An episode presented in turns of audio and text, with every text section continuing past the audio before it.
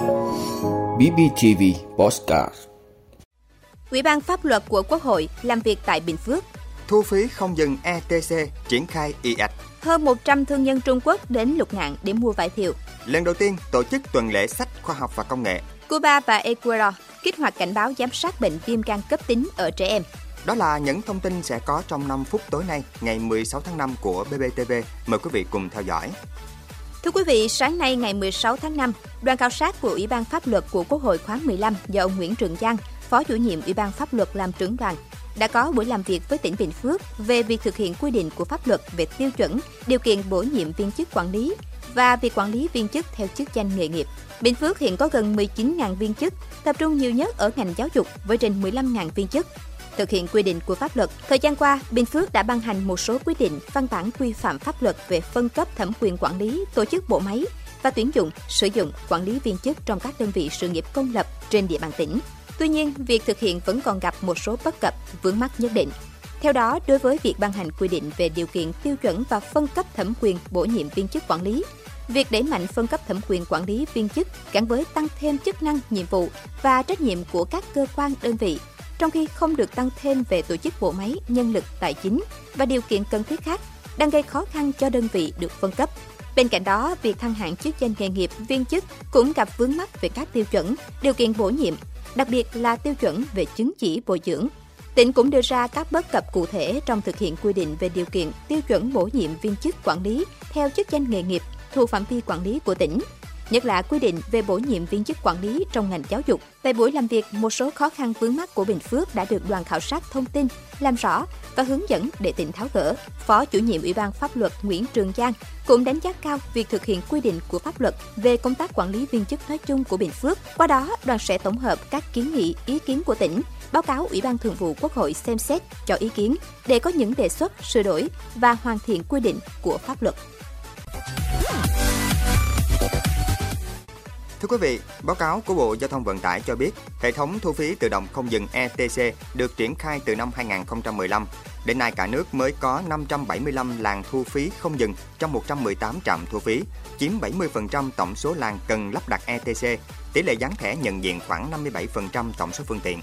Trong rất nhiều lý do để các lái xe không mặn mà với thu phí không dừng, Lý do lỗi thẻ không dừng xảy ra khá phổ biến. Nhiều xe bị trừ tiền hai lần khi qua trạm, barrier không mở mà vẫn trừ tiền. Thẻ không thích hợp nếu đi qua trạm của đơn vị cung cấp dịch vụ ETC khác. Các đơn vị cung cấp dịch vụ phải thường xuyên xử lý thẻ bị lỗi, ra soát lỗi phát sinh của phần mềm và kết nối giữa các bên cung cấp dịch vụ. Ông Trần Trũng, Chủ tịch Hiệp hội các nhà đầu tư công trình giao thông đường bộ Việt Nam phân tích, phương tiện thanh toán không tiện lợi gây khó khăn cho doanh nghiệp vận tải. Những doanh nghiệp có nhiều đầu xe phải nạp số tiền không nhỏ vào tài khoản giao thông và khoản tiền này bị tồn động trong tài khoản nếu chủ xe không sử dụng. Doanh nghiệp vận tải đã đề nghị có giải pháp tích hợp trả phí tự động qua tài khoản ngân hàng thay vì trả qua tài khoản giao thông của đơn vị cung cấp dịch vụ. Tuy nhiên, đơn vị dịch vụ thu phí không phải tổ chức tín dụng nên không được trả lãi cho số tiền của chủ xe trong tài khoản giao thông. Các ngân hàng vì lý do bảo mật nên không cho phép trừ tiền phí trực tiếp từ tài khoản ngân hàng. Thưa quý vị, theo Ủy ban Nhân dân huyện Lục Ngạn, tỉnh Bắc Giang, vào ngày 20 tháng 5, huyện sẽ đón khoảng 103 thương nhân Trung Quốc sang khảo sát, ký kết thu mua vải thiều. Các thương nhân này đã được Cục Quản lý xuất nhập cảnh Bộ Công an chấp thuận nhập cảnh vào Việt Nam để tiêu thụ nông sản. Năm nay, cùng với tăng cường kiểm soát về dịch Covid-19, thị trường Trung Quốc đòi hỏi khắc khe hơn về chất lượng vải thiều.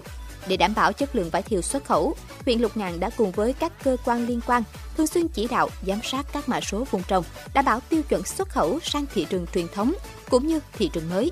Tỉnh Bắc Giang ước tính sản lượng vải thiều năm nay khoảng 180.000 tấn, thu hoạch trong thời gian 20 tháng 5 đến 20 tháng 7. Trung Quốc hiện vẫn là thị trường xuất khẩu chính của quả vải Bắc Giang. Năm nay, sản lượng vùng trồng dành xuất bán sang thị trường này khoảng 95.000 tấn. Tỉnh này cũng duy trì 300 cơ sở đóng gói phục vụ đủ nhu cầu xuất khẩu sang thị trường 1 tỷ dân này.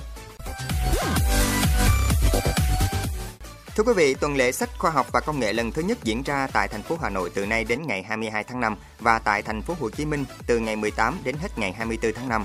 Trong khuôn khổ tuần lễ sách cũng sẽ diễn ra hội sách khuyến học và cuộc thi trực tuyến cuốn sách thay đổi cuộc đời. Diễn ra liên tục trong 10 ngày, Hội sách dự kiến thu hút hơn 1 triệu lượt người tham dự. Hội sách còn được tích hợp cuộc thi Rung chuông vàng với sự tham gia của 50 sinh viên các trường học trên địa bàn thành phố Hà Nội và nhiều hội thảo, chuỗi mini game với những phần thưởng giá trị. Trong khi đó, cuộc thi trực tuyến cuốn sách thay đổi cuộc đời là hoạt động tiếp nối chương trình thúc đẩy văn hóa đọc, hành trang tri thức thuộc khuôn khổ chương trình Mỗi thanh niên một cuốn sách làm bạn năm 2022. Cuộc thi được kỳ vọng sẽ có phần nâng cao nhận thức của các bạn trẻ về giá trị của việc đọc sách, xây dựng phát triển thói quen, kỹ năng đọc sách, góp phần nâng cao dân trí, phát triển tư duy, khả năng sáng tạo, bồi dưỡng nhân cách, tâm hồn, tăng cường ý thức chấp hành pháp luật, hình thành lối sống lành mạnh.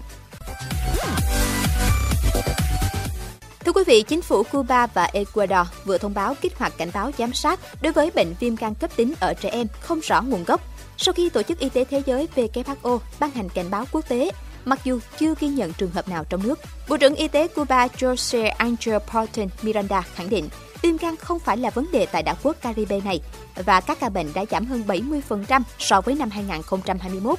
Bộ Y tế Cuba đã rà soát các trường hợp mắc viêm gan gần đây và đối chiếu với các biểu hiện của bệnh viêm gan cấp tính ở trẻ em không rõ nguồn gốc. Tuy nhiên, hiện chưa phát hiện ca bệnh nào. Trong khi đó, Bộ trưởng Y tế Ecuador Ximena Gajon cho biết quốc gia Nam Mỹ này đã đặt hệ thống y tế vào tình trạng báo động trước các triệu chứng liên quan đến bệnh lý như vàng mắt và da, nôn mửa, phân nhật nhạt, đau bụng và tình trạng khó chịu nói chung, cùng nhiều triệu chứng khác. Bệnh viêm gan cấp tính chưa rõ nguyên nhân ở trẻ nhỏ đã được phát hiện tại 20 quốc gia trên thế giới. Argentina là quốc gia đầu tiên ở khu vực Mỹ Latin ghi nhận trường hợp mắc căn bệnh này.